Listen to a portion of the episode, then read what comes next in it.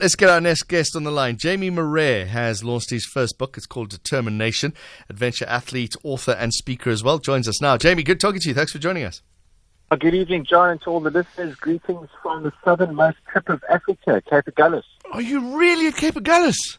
I'm sitting at the So beach, parked in my car. Reason being, kids at home, noise, music, braais, and I needed a quiet spot. So I'm literally looking out over the beautiful ocean. Oh, it's just absolutely epic here. And you're allowed on the beach at Agulhas, right? We are. yeah, Okay, just absolutely. just yeah. making sure that you're following. That is that is.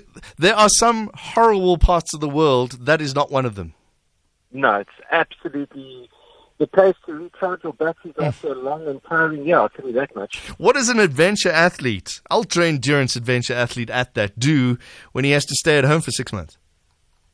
Sure, man. You know what? Lots of running in the garden, um, and finishing my book. You know, I mean, this book, Determination. It's it's it's my autobiography. I mean, I've been working on it for about four years, and um, I mean, I eventually just knuckled down and got it done during lockdown. So I mean, lockdown was was tough, but I mean, it brought a lot of blessings as well. And I think, you know, it's it's it's all about training your mind to to look for the silver lining and to actually see it in every circumstance and situation. So for me, lockdown uh, was a blessing because it enabled me to finally bring out this long-awaited book, Mm. uh, Determination, which is all about the life-changing power of sport. How old are you, Jamie? I am a whopping 44 years old, and I'm thinking Okay. about that song you were playing, Ghostbusters, in 1984.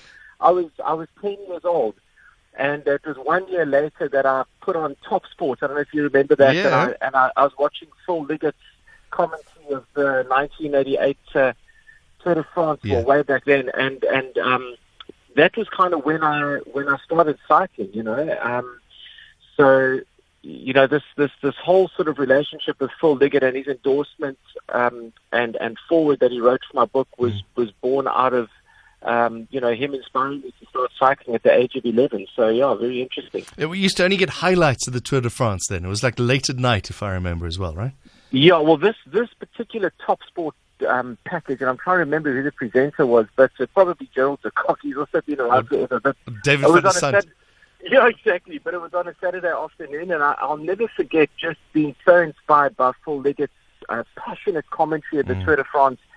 And, you know, I, I entered some pretty dark years in my teens and got horribly caught up in, in the world of drugs. And, and it was largely, you know, Phil Liggett's uh, passionate commentary of the Tour de France that inspired me to get out of drugs, turn my life around, and, and sort of get on the straight and narrow and start cycling again uh, at the age of 20. And, um, you know, I had the privilege of meeting him many years later in 2010, and I actually went up to him and said, Phil, you will never know this, but it was your passionate commentary of the 1988 Tour de France that inspired me to stop taking drugs and to start cycling again. And, um, you know, now 2020, he's written the foreword for my book, so it's just, it's incredible. Uh, Uh, and he's, yeah, I don't mean name drop, but he's such a nice guy as well. You know, you always imagine Phil Liggett to be this uh, little off-standy, you know, he's, he's the voice of cycling. But when you meet him, he, he almost remembers you every time.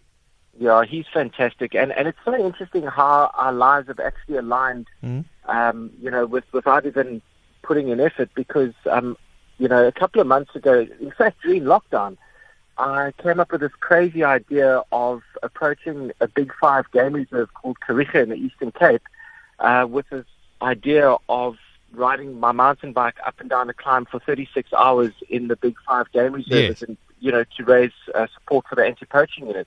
And unbeknown to me, Phil Liggett and his wife Trish are patrons for helping rhinos globally. Um, you know, Phil's very involved and very passionate about rhino conservation, and you know, our lives just seemed to be, you know, intertwined the whole time. And he ended up narrating this beautiful mini documentary, which became the promotional video for Jamie Rides for Rhinos, as we called it. And you know, we ended up um, we ended up raising almost half a million rand for the anti-poaching units and the families affected by COVID in the area in the Eastern Cape at Kariga. And um, that kind of coincided with you know obviously the, the the the completion of my book. So yeah, he's just an incredible guy. Uh, that was when we spoke to you last. You were, you were going to do that ride, right? That's right. Yeah, that's right. So we were going into it, and and yeah, so became the first person to ride 36 hours in, in a big five game reserve. Um, I covered about 350 very scary kilometers, um, especially through the night, yeah. with um, just under was about nine and a half thousand meters of vertical ascent, and um, yeah, it was hectic. Uh, it was it was crazy, but all for a great cause. And and again, it shows you, you know, if you look for the silver lining. My wife always says, you know, if you look for if you look for dirt, you'll find dirt. If you look for gold, you'll find the gold in people. And uh, I think just as again with COVID, you know, there's always that silver lining. So, yeah. My guest is Jamie Marais. Continue talking with him in a moment. His new book is called Determination. Uh, I found an interesting website where they've asked him 10 questions. I'm going to ask you question number two, Jamie, if you remember what that is. I'm going to ask you that next. Sport Tracks on SAFM with John Carrigher. With John, John, John Carrigher. Uh, my guest is Jamie Marais. He's an adventure athlete, author, and speaker as well. Became the first person to speed climb Table Mountain, not once, 22 times in 28 hours over two days. Jamie, I've, I found in an interview you did with CapeTownMagazine.com. Uh, question number 10, they ask, which well-known South African personality would, would you, without a doubt, be able to beat in a dance-off and why? You say Barry Hilton, and it says the dance would probably resemble a wild ostrich combined with a headless chicken. I love that line. But I want to yeah. I want to ask you number two. Tell us about what what their question was. Your most vivid childhood memory. Memory. Tell us about this horse saga.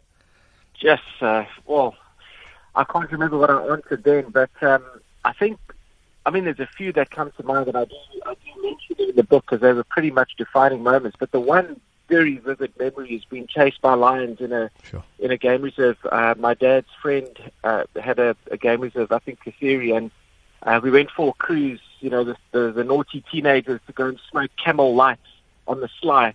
And uh, the blooming Jeep broke down, you know, and um, we ended up having to walk back uh, as the sun was setting, probably five kilometers through the bush.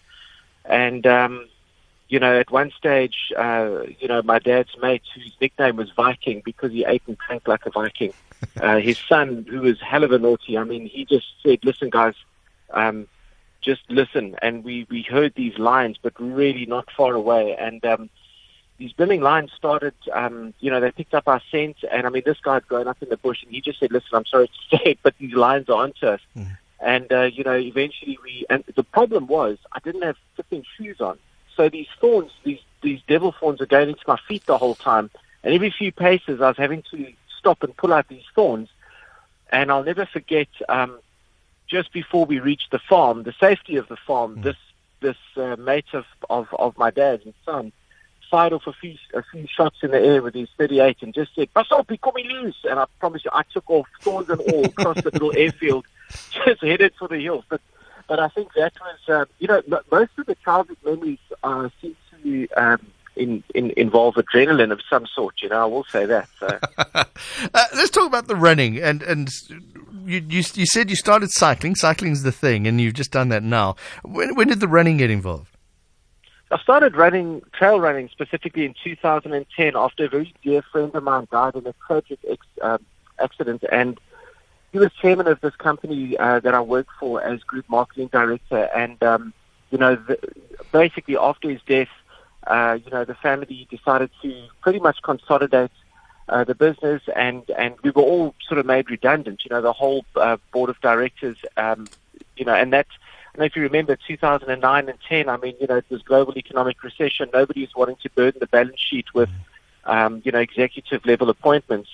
And, it, it, you know, that was the start of a very, very difficult uh, seven year period actually in my life, you know. And, um, I started travel. I actually started walking up and down Lion's Head in 2010 purely as a way of dealing with stress and trying to process the emotion. I find that if I'm moving and, and, and exercising and there's fresh air and beautiful views involved, I tend to process stress and drama and all the rest of it better, as most of us do. And um, so, yeah, and then it was around about 2015, I had, and I talk about it in the book as well, I had an all expenses paid immigration opportunity to leave South Africa through a, an, an, incredible gentleman that I met through Richard Branson uh, when I was consulting to Mercedes Benz. And um, this guy literally offered us a golden ticket and flew my wife and I out to Canada for about a month. Mm-hmm. We left our three kids at home.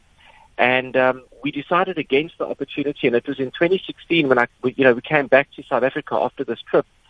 And you know, as someone who'd chosen to remain in the in the tough and challenging circumstances that we were facing in South Africa, and as South Africans, I developed and started feeling this this huge burden for what people are going through in South Africa, and just this feeling, this weight on my shoulders of feeling, you know, the weight of what people are going through, and more than that, wanting to try and do something in some small way to help and inspire people to realize that nothing they're facing is ever too big to face and overcome.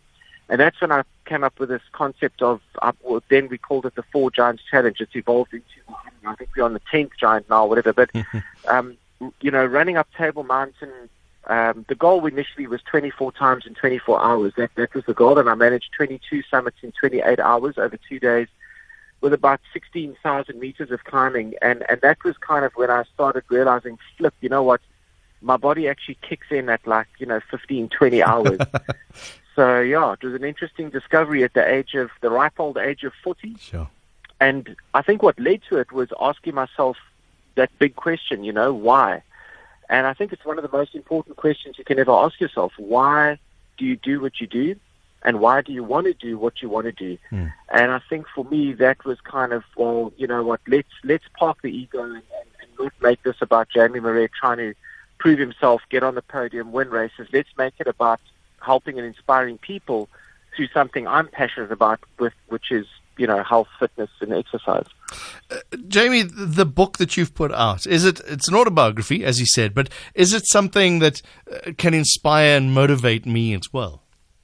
Absolutely, um, and and there's even a, a chapter at the back where I share some of the secrets of accessing superhuman strength, which may sound far fetched, mm. But um, I really do believe that anybody can access superhuman strength. You know, if you if you put your mind to it and understand what you need to do. And I take I take the readers through, and someone like yourself go through, you know, specific steps in terms of of of um, tuning your mind in and dialing yourself in, uh, body, soul, and spirit, in, in terms of accessing uh, superhuman strength. And you know, it's interesting. Every time I take on an you know another ultra endurance challenge it's almost as though I evolve a little bit more and, and, and there's this very deep awareness and a lot of it's very hard to express and put into words.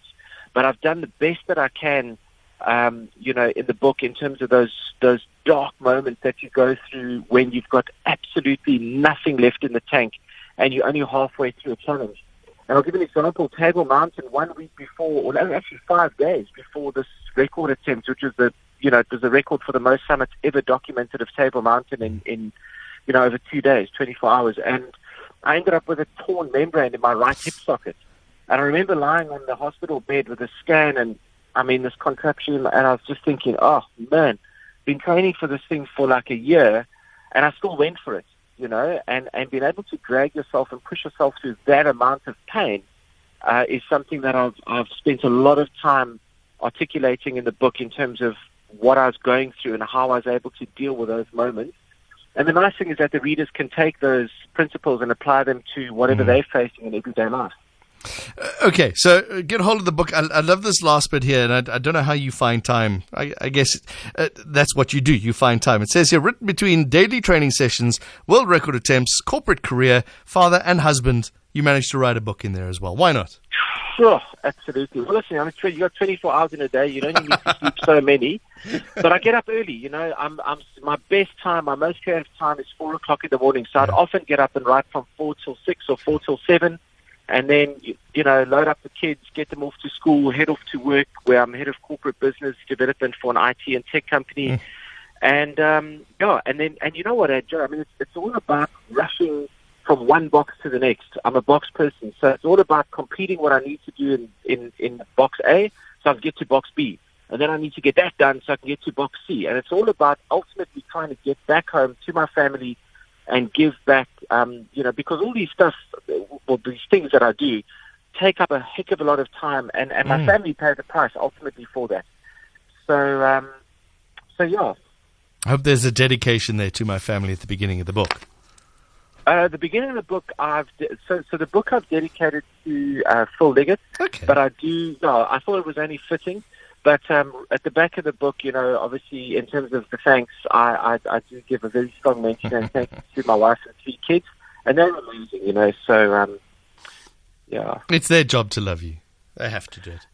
yeah, and and I, I mean it can't be easy, you know. I mean, you know, with a dad hyperactive, I mean, I'm very intense. Everything's always 200 k's an hour down the right hand lane, metaphorically speaking.